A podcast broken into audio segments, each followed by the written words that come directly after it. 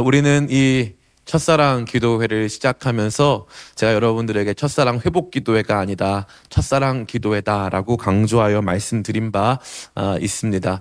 그것은 우리가 첫사랑 회복이라고 한다면 우리가 해야 할 일들이 좀 있나 보다 우리가 내야 할 열심이 많은가 보다 하는 생각을 갖고 이 기도회에 다소 율법적으로 다소 의무감을 가지고 참여할 여지가 많았기 때문입니다.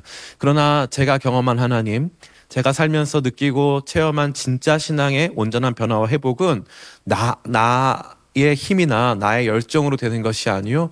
오직 하나님의 놀라우신 사랑과 은혜에 우리가 변화를 경험하는 것인 줄을 믿습니다. 그러한 의미에서 우리는 주님 앞에 철저히 수동적 존재입니다.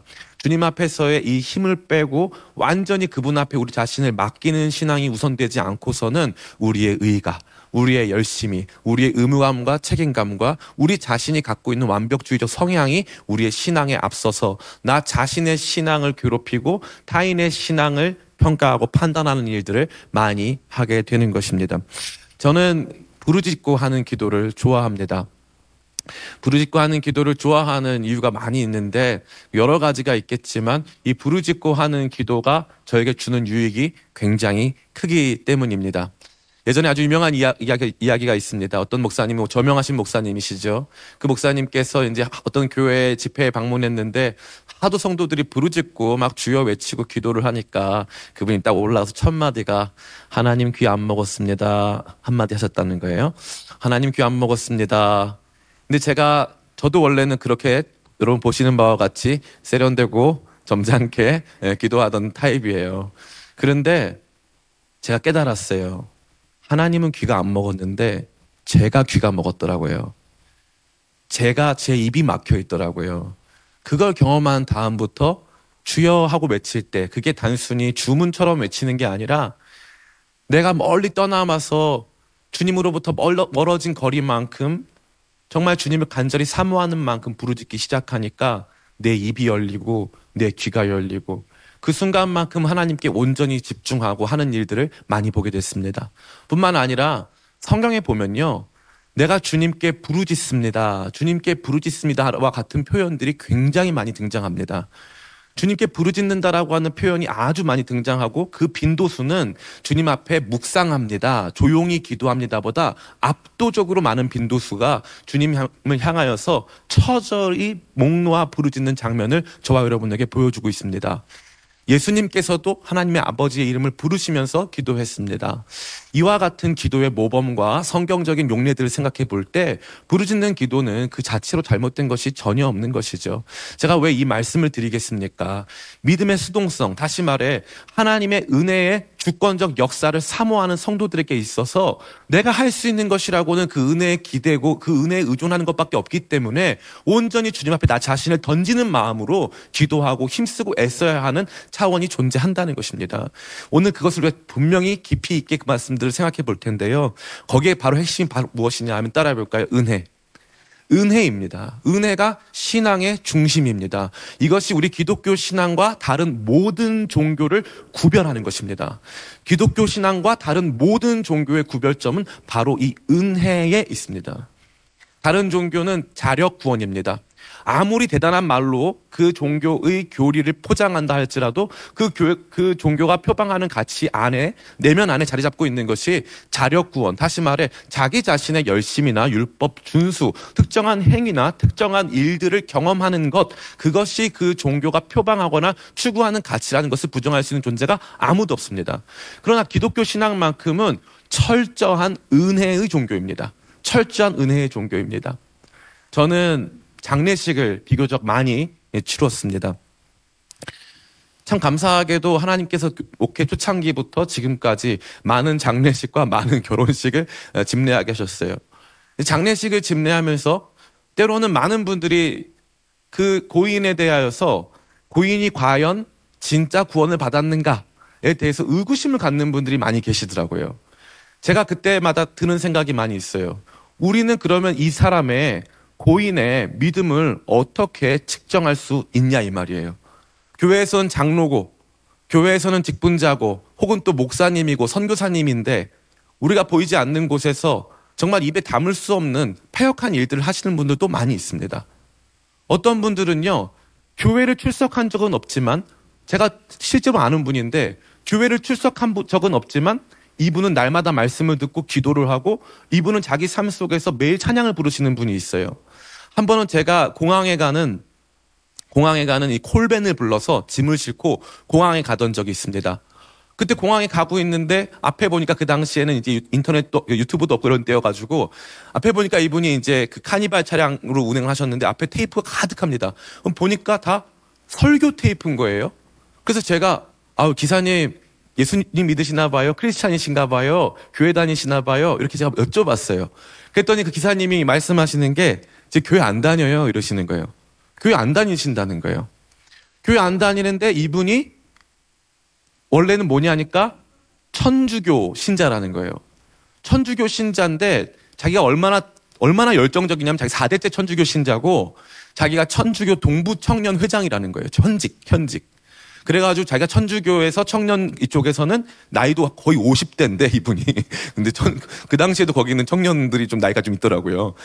근데 그 동부 청년 회장이신데 이분이 하루는 CTS, CBS 설교 방송을 듣다가 너무 은혜를 받아가지고 현주교 신부님들이 들려주는 강론과는 게임이 다르다는 걸 발견하고 이분이 그 다음부터 새벽 미사를 갔다 온 다음에 주일마다 두 군데 교회를 다니신대요. 주일마다 두 군데. 그래서 제가 저한테 크리스찬이냐고 물어보더라고요. 그래서 제가 크리스찬이다 그랬더니 좋은 목사님을 추천해 달래요. 그래서 저기 뭐 가니까 강남에 가보면은 뭐 옥땡땡 목사님 하시는 교회가 있다. 그 교회는 20번도 넘게 갔다는 거예요. 저 강북에 가면 무슨 교회가 있다. 그 교회는 30번 넘게 갔다는 거예요. 안 가본 교회가 없으신 거예요.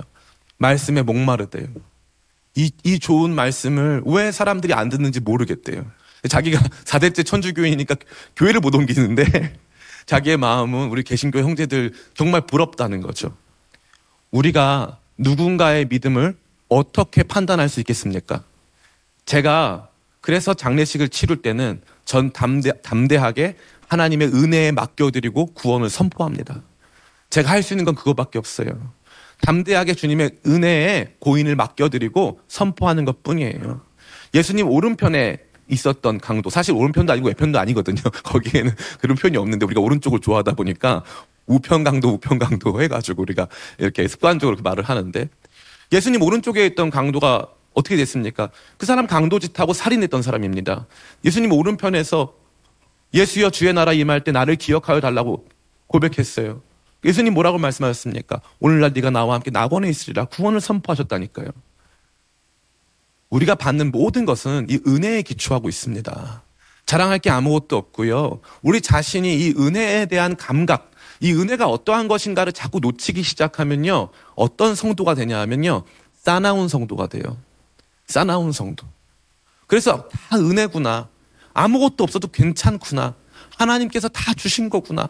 라고 하는 하나님 앞에서의 부채감, 하나님 앞에서의 채무감, 하나님이 주신 건데 내가 당연히 해야지 라고 하는 그 채무감, 이게 없으면은 우리 안에서는요, 자꾸 자기를 주장하고 자기의 노력과 수고와 희생에 대해서 민감하게 반응하는 일들을 하게 된다는 것입니다.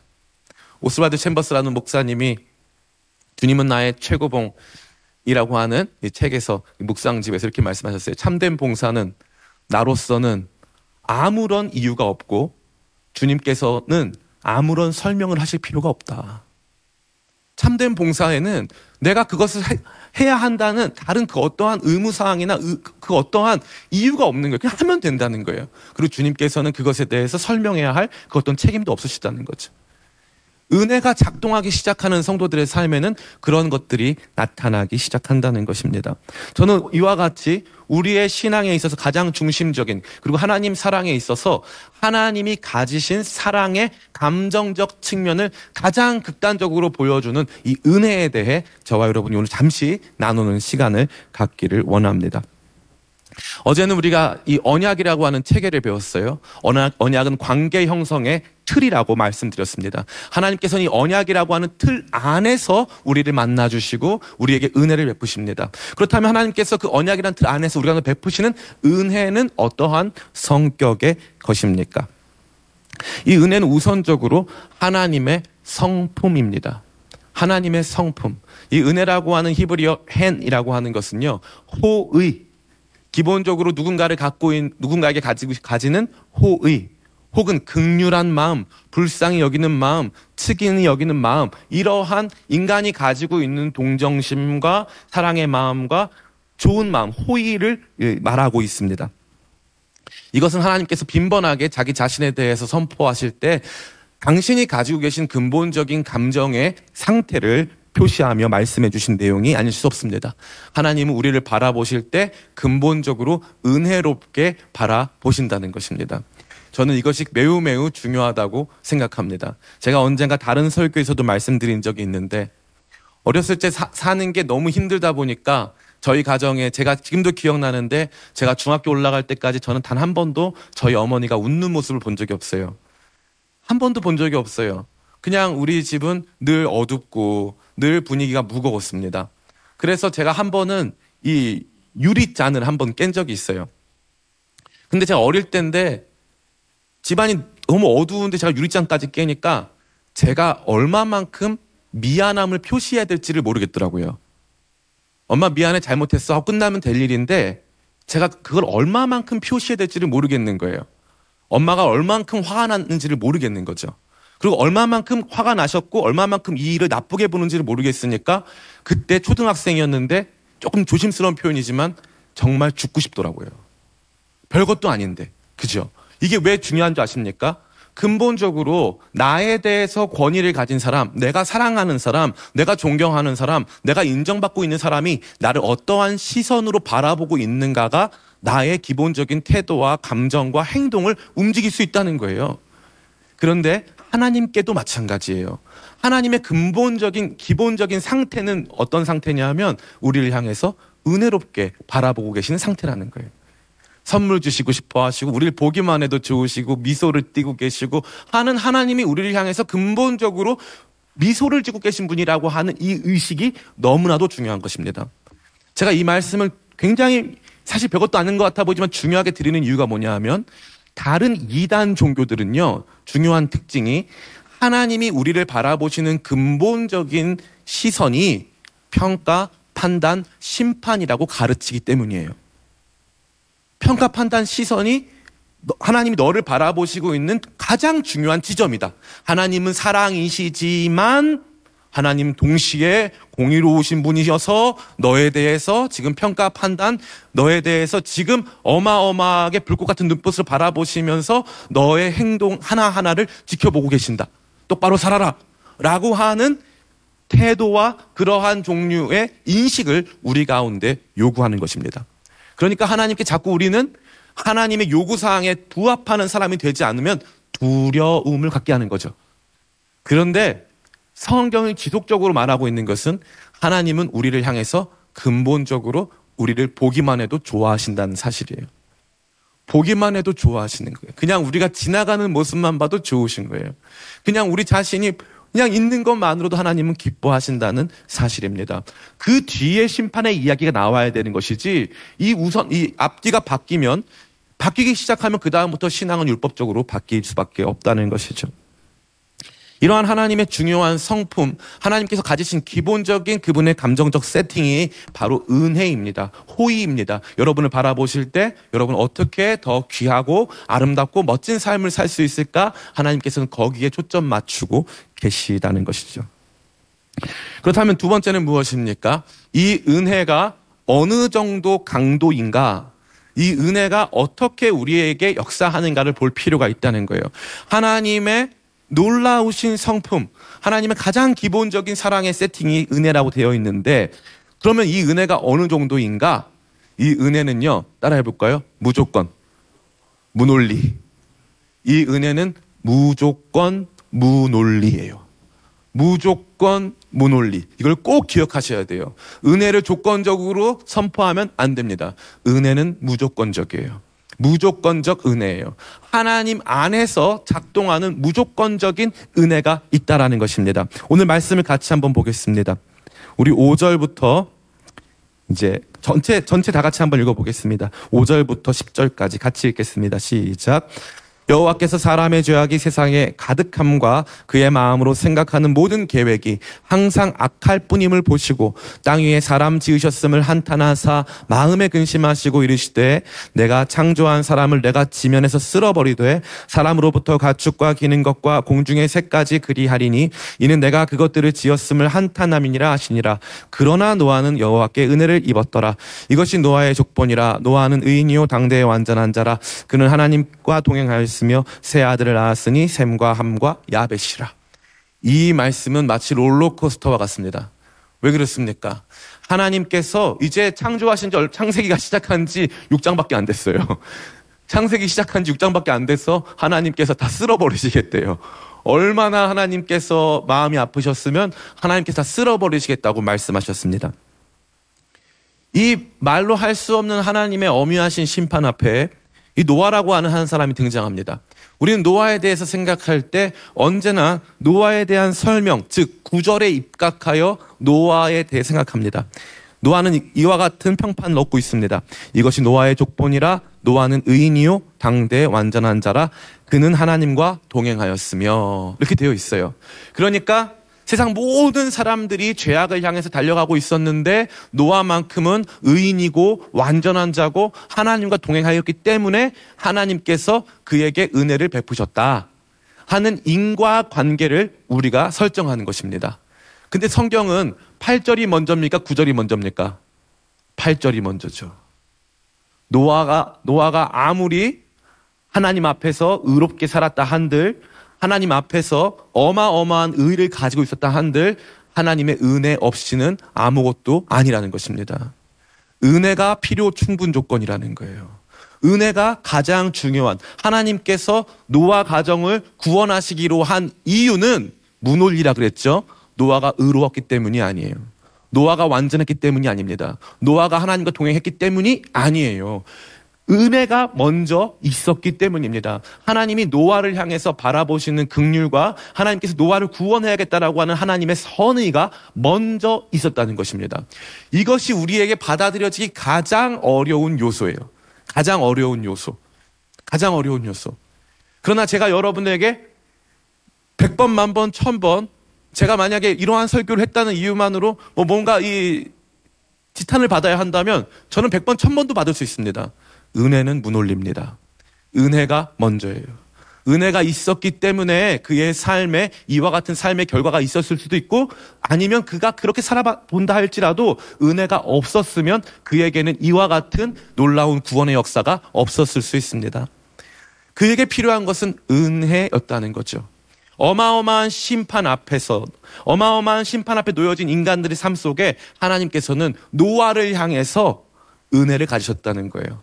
이게 우리한테 왜 부딪힘이 있냐면은 노아는 그래도 뭔가 좀 자격이 있지 않았을까요?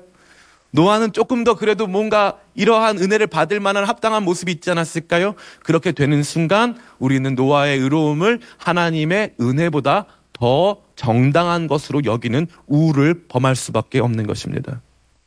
이것이 은혜의 수준이에요. 하나님께서 창조하신 세상에 대한 심판에 대한 권리가 있으실까요? 없으실까요? 예, 있으십니다. 하나님이 만드신 세상이니까 하나님 심판하실 수 있는 권리가 있으세요. 그런데 하나님께서 노아를 택하셨습니다. 그것은 노아의 의로움 때문만이 아니라 하나님께서 노아에 대해서 은혜를 베푸시기로 결정했기 때문입니다. 이것이 바로 하나님의 성품 은혜가 작용하는 수준이라는 거예요. 그러면 이것을 저와 여러분에게 대입해 보면 답이 나옵니다. 답이 나와요. 내가 아무리 열심히 해도 내가 한 번도 죄를 짓지 않는다 할지라도 나 자신이 절대적으로 단 한 번도 그 어떠한 실수도 없이 산다 할지라도 하나님의 은혜 없이는 우리는 심판받아 마땅한 존재라는 것입니다. 내가 심판받아야 하는 존재라고 하는 인식 없이 그분께서 베푸시는 무조건적이고 무논리에 가까운 그 어떠한 추론도 함부로 우리가 할 수 없을 만한 그러한 은혜의 수준을 우리가 받을 수 없는 거예요. 나는 하나님의 은혜 없이는 아무것도 아닌 존재다. 이것을 단순히 제가 여러분에게 강요하고 여러분 자신에게 계속적으로 강조한다면 아마 여러분 마음 안에는 목사님 그만하세요. 예, 알겠습니다. 많이 들어왔습니다. 하는 마음이 드실 거예요.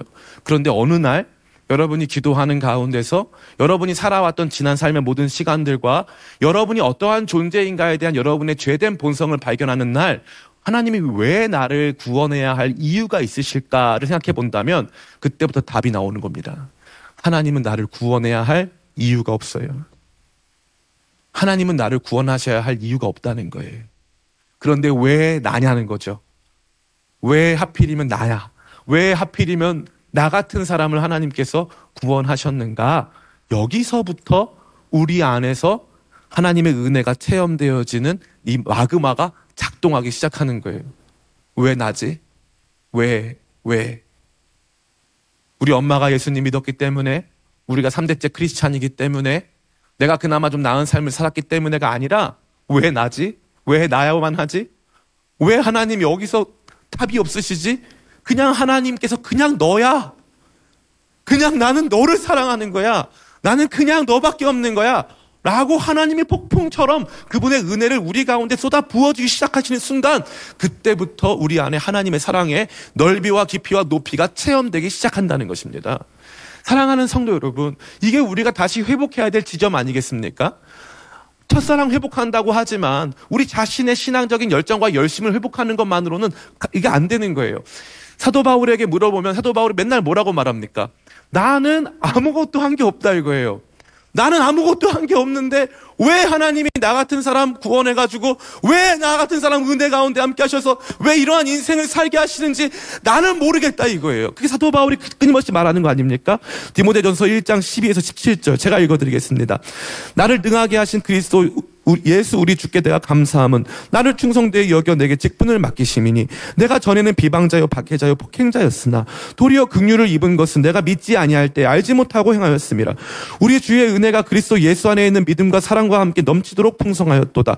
믿보다 모든 사람이 받을 만한 이 말이요 그리스도 예수께서 죄인을 구원하시려고 세상에 임하셨도다 하였도다. 죄인 중에 내가 괴순이라. 그러나 내가 긍휼을 입은 까닭은 예수 그리스도께서 내게 먼저 일체 오래 참으심을 보이사 후에 주를 믿어 영생을 얻는 자에게 본이 되게 하려 하심이라 영원하신 왕 곧 썩지 아니하시고 보이지 아니하고 홀로 하나이신 하나님께 존귀와 영광이 영원토록 영원 무궁하도록 있을지어다 아멘. 고린도전서 10장 15, 10절입니다. 그러나 나의 나 된 것은 하나님의 은혜로 된 것이니 내게 주신 그의 은혜가 헛되지 아니하여 내가 모든 사도보다 더 많이 수고하였으나 내가 아니요 오직 나와 함께 하신 하나님의 은혜로라. 그러니까 이 은혜에 대한 감각이 우리 가운데 다시 꿈틀꿈틀 은혜의 마그마가 작용하기 시작해가지고 우리 내면에서 이것이 에너지로 조금씩 조금씩 터져 나오기 시작하면 그 다음 그다음부터 이게 우리를 움직이기 시작하는 거예요. 이게 움직이기 시작하는 거예요.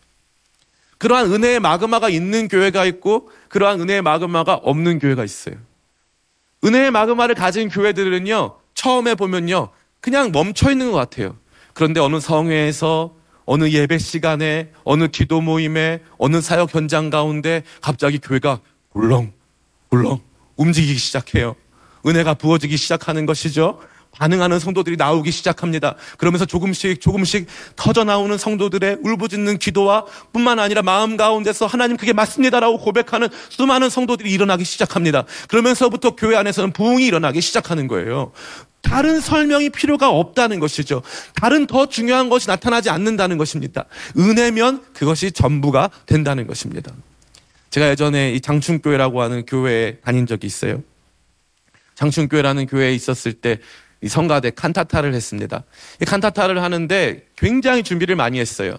굉장히 준비를 많이 하는데 이제 부활절 칸타타를 했었는데 그때 이제 한 안수 집사님이 나레이션 목소리가 기가 막히게 완전 베이스신데 너무 막 목소리가 막 너무 기가 막히게 좋은 분이셨어요. 그분이 막 이렇게 나레이션을 너무 잘 준비해서 하시는데 갑자기 그분이 나레이션을 너무 저는 리허설까지 다 같이 했기 때문에 다 봤는데 말을 못 이으시는 거예요. 우리 주님이 살아났다는 그 표현을 하셔야 되는데 말을 못 이으시는 거예요.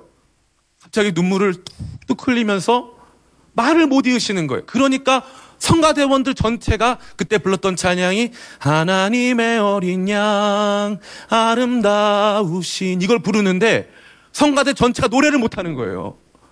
모든 사람들 마음 안에서 이게 움직이기 시작하는 거예요. 움직이기 시작하는 거예요. 교회의 교회됨, 목사의 목사됨, 장로의 장로됨, 권사의 권사됨, 성도의 성도됨, 사명자들의 사명자됨, 그 모든 중심에 우리 모두가 함께 고백하는 당신은 왜 이 자리에 있습니까? 당신은 왜 목사가 되었습니까? 당신은 왜 교회를 위해 선신합니까? 나의 나 된 것은 내가 아니요. 하나님의 은혜입니다. 이게 고백되어지면서 막 터져 나오는 거예요. 하나님의 사랑은요, 이 은혜라고 하는 절대 불변의 요소가 우선적으로 작용하지 않으면 그 다음부터 다른 이유가 없습니다. 그 집이 복받은 이유가 있어. 그 부모가 기도를 많이 했어. 그 집이 복받은 이유가 있어. 헌금을 많이 했어. 그 집이 복받은 이유가 있어. 헌신봉사 많이 했어. 교회 위해서 열심히 했어. 그건 우리가 믿는 종류의 우리가 믿는 종류의 참다운 신앙이 아니에요. 그 집이 봉사 많이 했어. 그 집이 헌금 많이 했어. 그 집이 최선을 다하고 있어. 교회 위해서 헌신했어. 그러면 그 뒤에 붙어야 되는 건지 뭔, 뭐, 붙어야 되는 말이 뭔지 아세요? 그 집이 은혜를 많이 받았구만. 그 집이 은혜를 많이 받았구만. 이게 무슨 표현인 줄 아세요? 예수님께서 한 마을에 들어가셨습니다. 한 마을에 들어가니까 그 마을 안에 이 죄 많은 한 여인이 있었어요. 예수님이 이 바리새인 시몬의 집에 들어가니까 죄 많은 한 여인이 예수님을 따라왔어요. 근데 예수님 따라왔는데 바리새인 시몬이 예수님께 발 씻을 물도 주지 않고 예수님을 홀대하면서 자기 집에 모신 거예요. 그 여인이 자기를 구원하신 예수님을 홀대하는 바리새인 시몬을 보니까 누가복음 7장 이야기입니다. 보니까 마음이 너무 아픈 거예요. 그래서 예수님의 발가, 발 쪽으로 다가가서 눈물을 흘리고 자기 더러운 눈물이 예수님의 발에 흐르니까 자기 머리를 풀어서 예수님의 발을 닦아드리고 거기에 자기가 가장 소중하게 여기는 향유를 들이부어요. 그 사람들이 막 놀라는 거예요. 예수님 뭐라고 말씀하십니까? 저 여자는 받은 은혜가 많아서 사랑함이 크다. 라고 말씀하세요. 우리의 헌신 봉사가 주님의 어떠한 것을 받기 위한 것이 아니고 받았기에 드리고 싶은 거예요. 받았으니까 드리고 싶은 거. 받았으니까 내 인생을 드리고 싶은 것입니다. 사랑하는 성도 여러분, 은혜가 작용하는 것이 이와 같이 중요하고요. 하나님의 은혜가 신앙의 중심이고 하나님 사랑에 있어서 가장 중대한 특징입니다. 왜 나 같은 거를, 왜 나 같은 사람한테, 왜 하나님께서 이러한 은혜들을 주셨는가를 깊이 깊이 묵상해야 할 필요가 있는 것이죠. 노아의, 노아가 방주에 타고 노아가 구원받은 이유가 노아 자신의 의로움이나 완전함이 아니고 노아는 하나님께 은혜를 입었도다. 라고 하는 하나님 은혜가 우선했고 하나님 은혜가 필요 충분 조건이었음을 저와 여러분들이 다시 한번 기억해야 할 필요가 있는 것입니다. 그렇다면 이 은혜가 뭔지 아세요? 이 은혜가 저와 여러분에게 소망이에요. 은혜만이 소망이에요. 우리가 평생 앞으로 살아가는 동안 죄를 많이 지을까요? 의를 많이 행할까요? 예, 우리 아마 죄를 더 많이 지을 거예요. 마음속으로 짓는 죄, 입으로 짓는 죄, 손으로 짓는 죄, 발로 짓는 죄. 우리 안에는 소망이 없음을 인정하는 거예요. 하나님의 사랑만이 나를 온전케 하고 하나님의 값 없이 조건 없이 무논리로 그냥 나를 사랑하기로 결단하셔서 끊임없이 부어주시는 그 사랑만이 우리의 소망임을 여러분 발견하시기를 축복합니다. 이것이요, 단순히 우리 자신에게 아, 이렇구나라고 하는 신앙에 대한 패턴을 알아, 알게 하는 것을 넘어서서 저와 여러분들이 하나님을 인격적으로 대하면서 그분의 감정을 공감하는 데 매우 매우 중요한 역할을 합니다. 매우 매우 중요한 역할을 해요. 왜 그렇습니까? 하나님이 나를 사랑하신다. 라고 하는 것, 나를 조건 없이 은혜로 사랑하시고 내가 범죄하였어도 하나님 나 절대 안 버리신다. 라고 하는 마음을 갖는 건 너무너무 중요한 거예요. 너무너무 중요한 겁니다. 이거 없으면은 은혜의 회복 탄력성이 떨어져요. 그러면 조금씩 조금씩 죄, 또 세상 풍파, 그거 맞이하면서 내 마음이 굳어지고 은혜에 반응하지 못하는 사람이 되기 쉽다는 것입니다. 하나님이 저와 여러분들을 근본적으로 어떠한 마음으로 바라보시는가 하는 것이 있는데 따라 해 볼까요? 불쌍히 여기심. 불쌍히 여기심. 하나님께서 저와 여러분을 불쌍히 여기시는 거예요. 예를 들어 여러분들이 거리를 지나가고 있습니다. 거리를 지나가고 있는데 사람들이 막 둘러싸여가지고 이제 한 사람이 폭행을 당하고 있어요. 가만히 봤더니 그게 우리 아들이에요. 우리 딸이에요. 사람들이 막 뭐라 뭐라 해요. 여러분 마음에 어떤 마음이 듭니까? 아, 제가 좀 맞을 짓을 했나 보다. 그리고 저렇게라도 혼이 나야 정신 차리지. 이렇게 생각하실까요? 마음에 갑자기 끓어오르는 마음이 생기지 않으실까요? 왜 그러지? 그리고 저 상황을 당하고 있는 그 아이와 여러분 깊이 공감하지 않으실까요?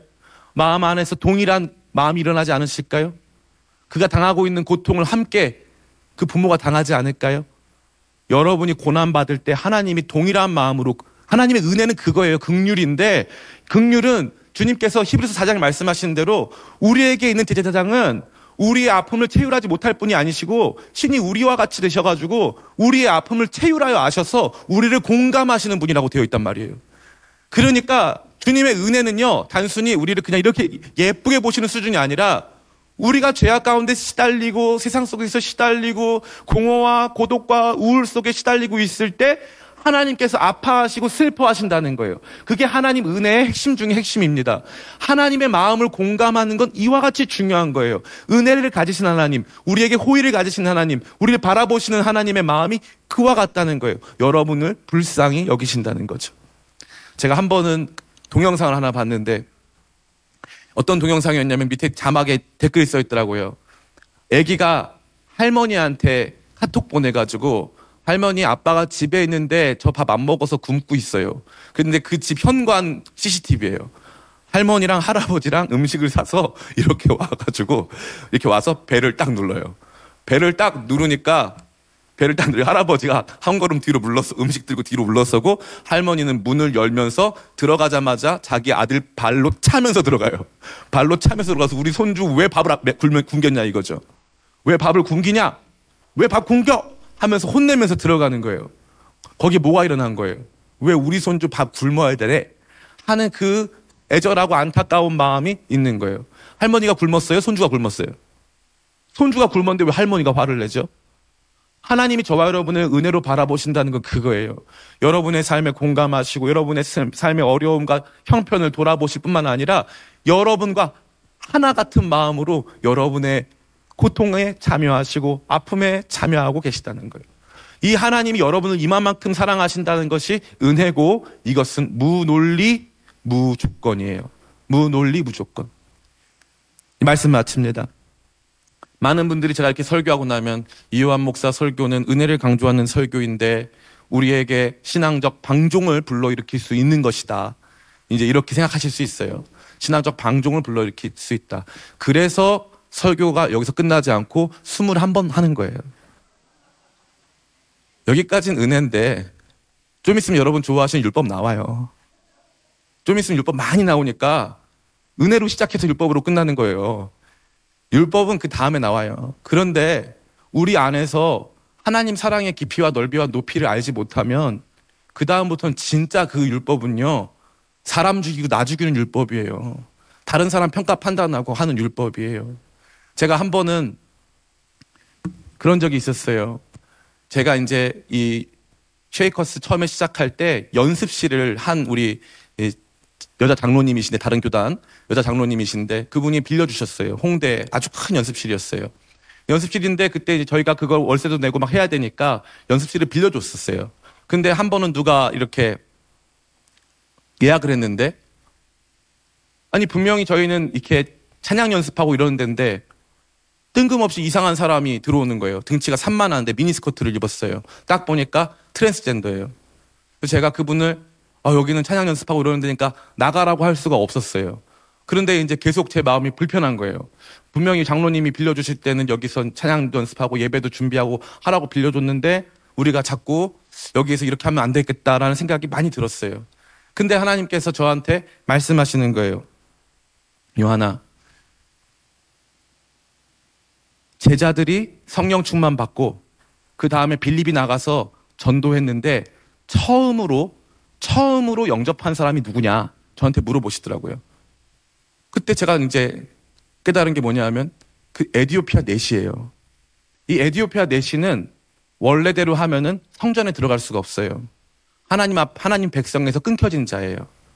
근데 이사야서 55장에 보니까 그때에 이 좀 조심스러운 표현이지만 그때에 고자된 자들도 다 나와서 예배한다고 되어 있고 빌립 빌립의 전도에 의해서 에디오피아 내시가 제일 먼저 회심하고 거기에서 꺼리낄 것이 무엇이냐 하면서 거기서 바로 침례를 받아요. 세례를 받습니다.